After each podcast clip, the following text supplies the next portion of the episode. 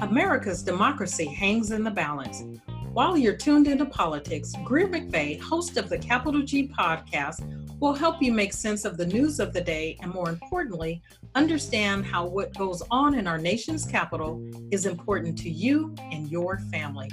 Greer shares insights and opinions in the lead up to the election and then will help guide you through the mm. anticipated aftermath and into the next administration. That's politics with a capital G.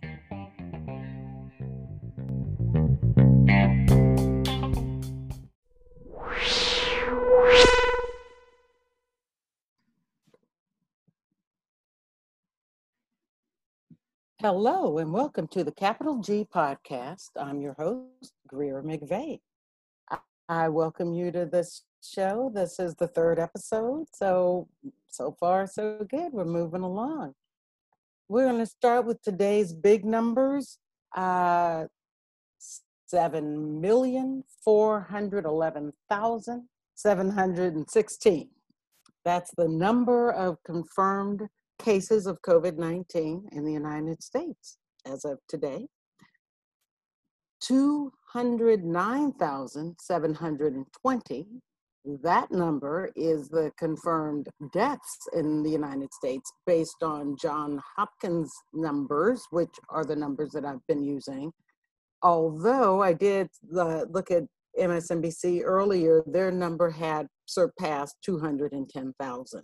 So coronavirus is the big story in the news today, and these numbers are alarming, as I hope you would understand and, and agree.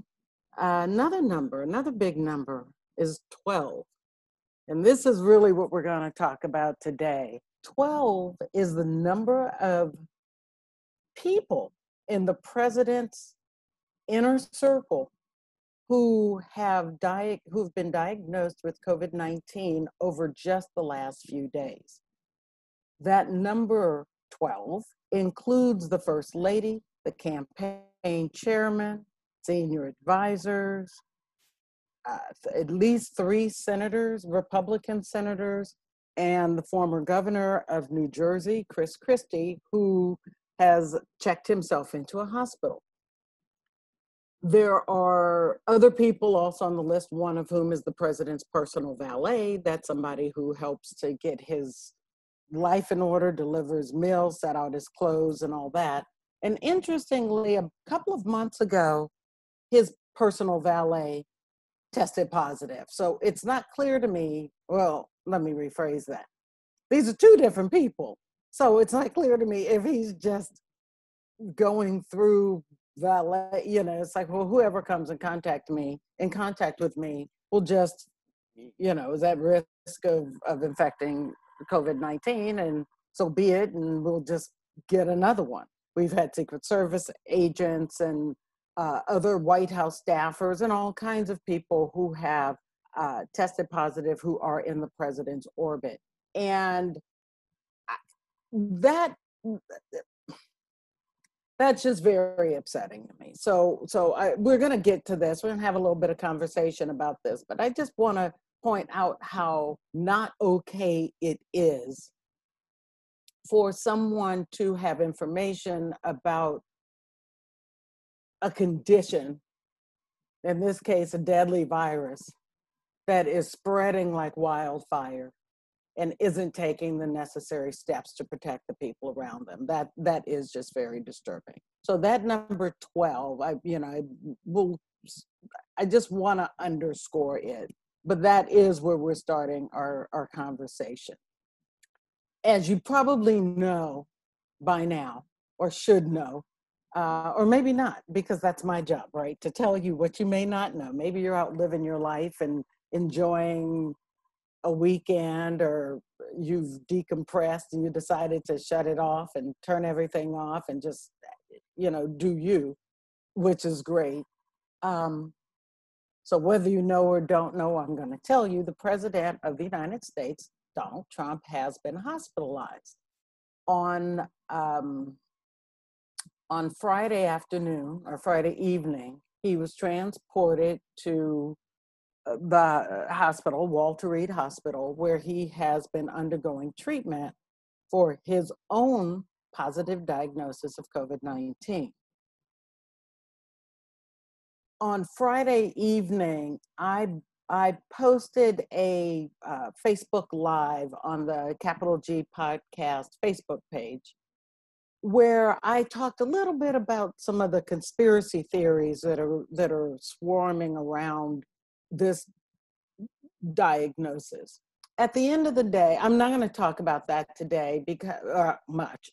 I may allude to it, but at the end of the day, the president president, any president, not this president in particular, but him included, any president who whose doctors or who announces that they have tested positive for a virus that has killed approximately 210,000 people in six months alone should be believed, right? You would think that if the president says, you know what, I, I'm sick, I've, I've got this disease, I'm, I'm being treated, but I, the American people deserve to know, you have a right to know, so I'm letting you know. That should be the end of that conversation. What the treatment is, what the prognosis is, all the other stuff that goes with that. Sure, we're going to learn more information as the days go. But just that he tested positive alone should not be something that's subject to debate or that's scrutinized or that is second guessed or uh, that's confusing or that has literally half the country crying foul. And that is where we are. That's where we find ourselves as a nation. That so many people, certainly people that I follow on uh, social media and people who follow me, there is a significant amount of skepticism about whether or not the president is positive for COVID 19 at all, right? Just, you know, it's like, I don't believe it. I call BS. And so then the conversation changes because we're all operating with different information and we're looking at quote unquote facts through different lenses.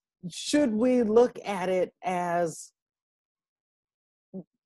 the information that we need to help us in our own lives to understand how the virus is transmitted, how it's spread, uh, what the different treatments are, what you can expect? Or do we look at it as, wow, we're in October, there's an October surprise. We knew one or more would be coming, and here we go. And, you know, we just can't believe anything that's said. That is the true tragedy of where we find ourselves as a nation at this time. So, the president has been hospitalized on Saturday, which would be October 3rd, his so he went into the hospital on Friday, the October th- uh, uh, uh, October second, and then on Saturday his doctors came forward and they they gave a press conference and they said, well, here's the president's condition, and they rattled off some things, and I'm not going to get into the technical about where he is.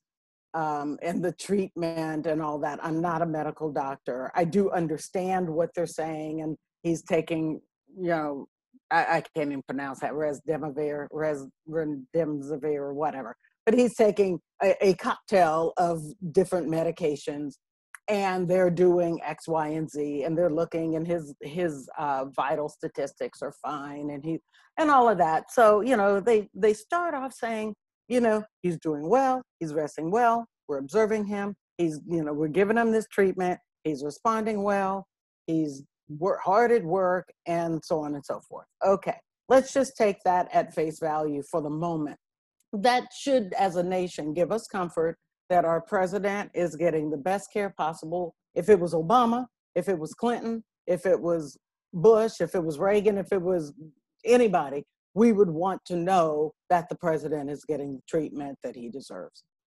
However, within minutes as the press started to ask follow up questions, we started to get a completely different uh,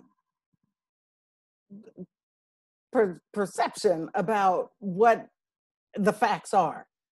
You know, the, the w- did he get diagnosed 36 hours previous to that, or was it 72 hours previous to that?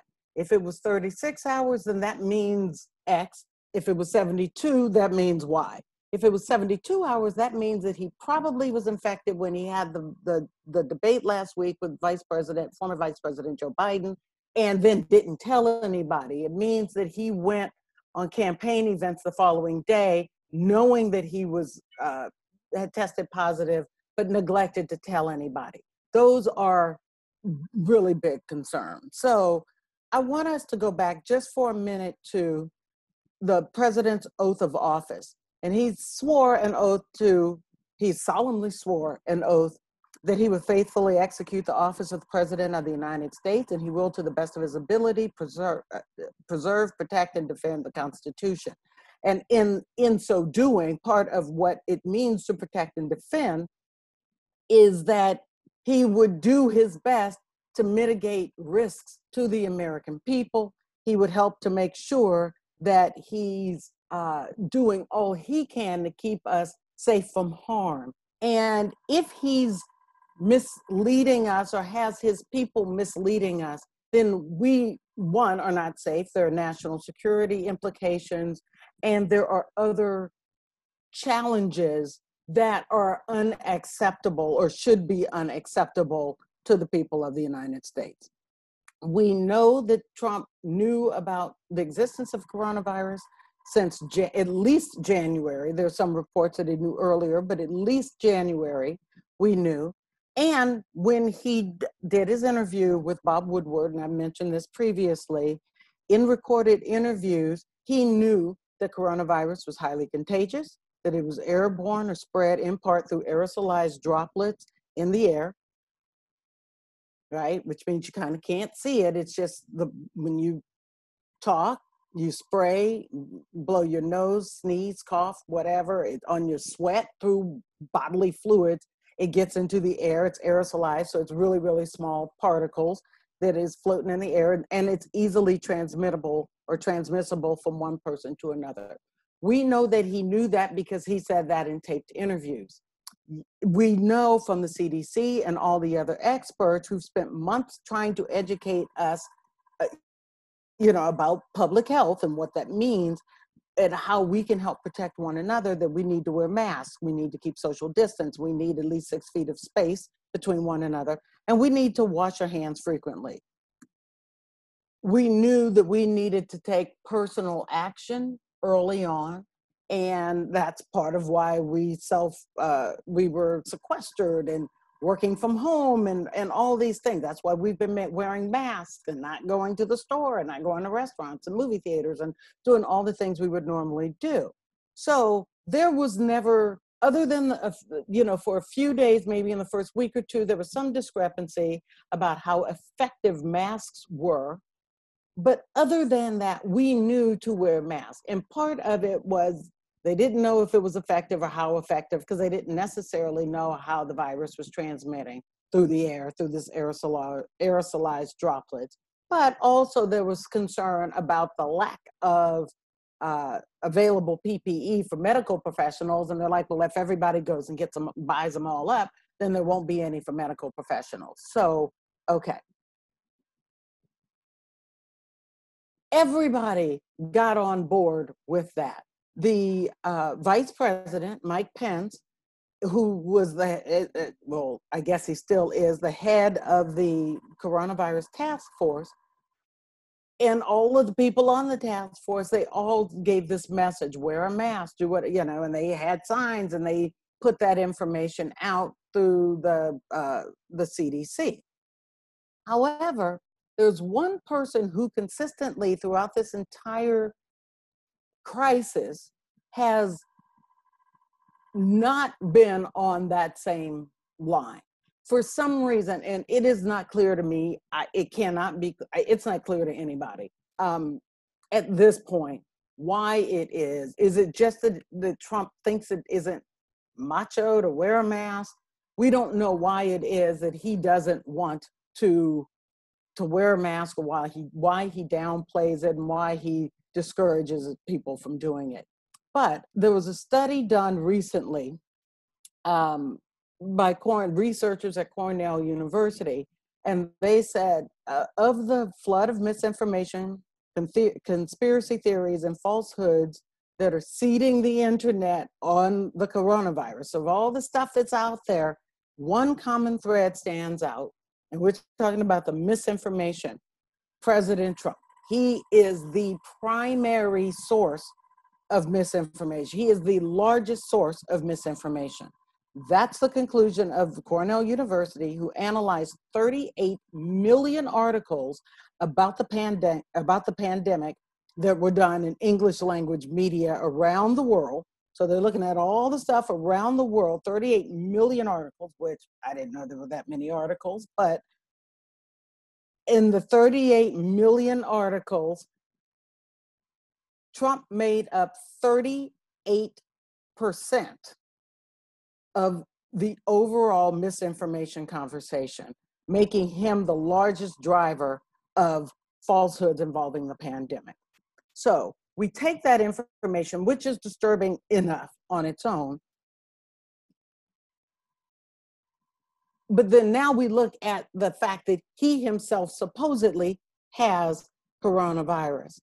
And then we look at his doctors who are giving us information that they're walking back. His doctor tells us one thing, his chief of staff, Mark Meadows, told us something else. Mark Meadows is over here telling reporters, Oh, I'll talk to you off the record, off camera, over here. And then he's whispering something while the, the chief medical uh, person, the person that leads Trump's team, Dr. Conley, is telling us, the American people, a different thing, but then goes back the next day and get and has to, or the, a couple of hours later, and has to revise his statement, or oh, I misspoke, and oh, I, I think there was a misunderstanding. So I say all this to say that we still find ourselves in a place where we cannot trust the information. I shouldn't say we can't trust it. We would be it would be it would it would make sense. You would be fair you would be reasonable in not trusting the information.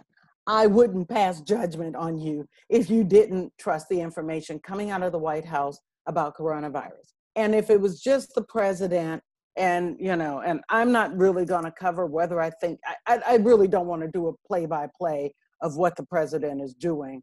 What I want to what I want is to make sure we're getting accurate information.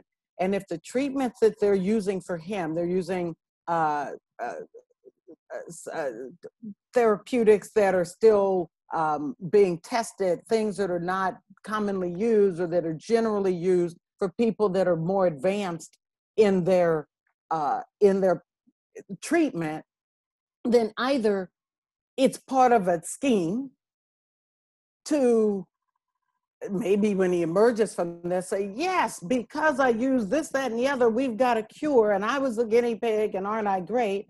Or maybe he's further along than he's admitted that he is and he's not doing as well. I will say as i'm speaking right now the monitor is on in my uh, office and Trump, it's not quite clear because the volume is down, but he's doing some sort of drive by in the city. So he's hospitalized, but he's managed to get into a vehicle. They're doing a motorcade, they're driving through because, of course, he's got fans and supporters outside of the hospital and well wishers with their MAGA people, with their Trump signs and all that. So somebody who is ill, who's sick, not sick, who is tested positive for this virus should be getting rest and getting well, should be getting the treatment, is instead literally driving around in a motorcade, waving at fans, drawing attention, all serves to undermine our ability to trust whatever is being said. And as I wrap up today, um, there are a couple of couple of points that I want to make. One, and this is probably the biggest one that I that I want to to sort of leave with.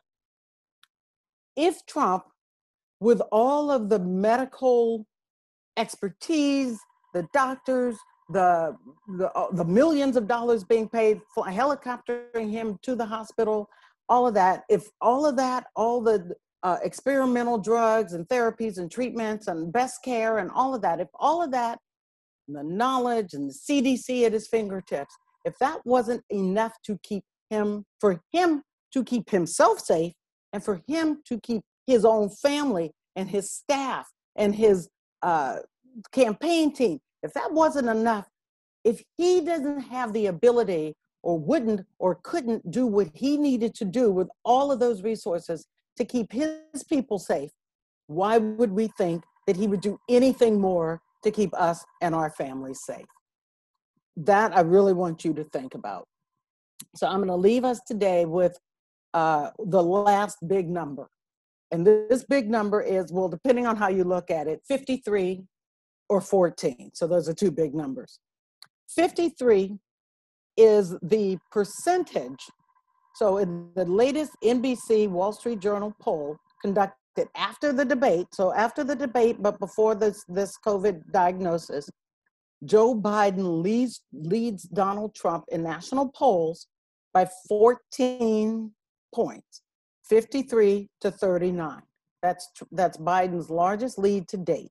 So this is after the debate. So people saw that, what did I call it? Instead of a presidential debate, I called it an unpresidential debacle. They looked at that. Joe Biden doubled his lead to 14%. Trump said he won and all that. Obviously, he didn't. And then now he finds himself, you know, I'm not going to say conveniently, but he finds himself positive with COVID 19, which he said was a hoax, which he's done nothing to mitigate for the rest of us, let alone for himself and his family as they do these events without masks and so forth. And that's where we find ourselves as we go into the final month before the election. So, election day is November 3rd. And again, we're just inside the one month marker now's the time to think about what he's doing for the country and what he would do if he had another four years to do it. I thank you for listening today. It's been a pleasure sharing my thoughts with you on today's Capital G podcast. And that's politics with a capital G.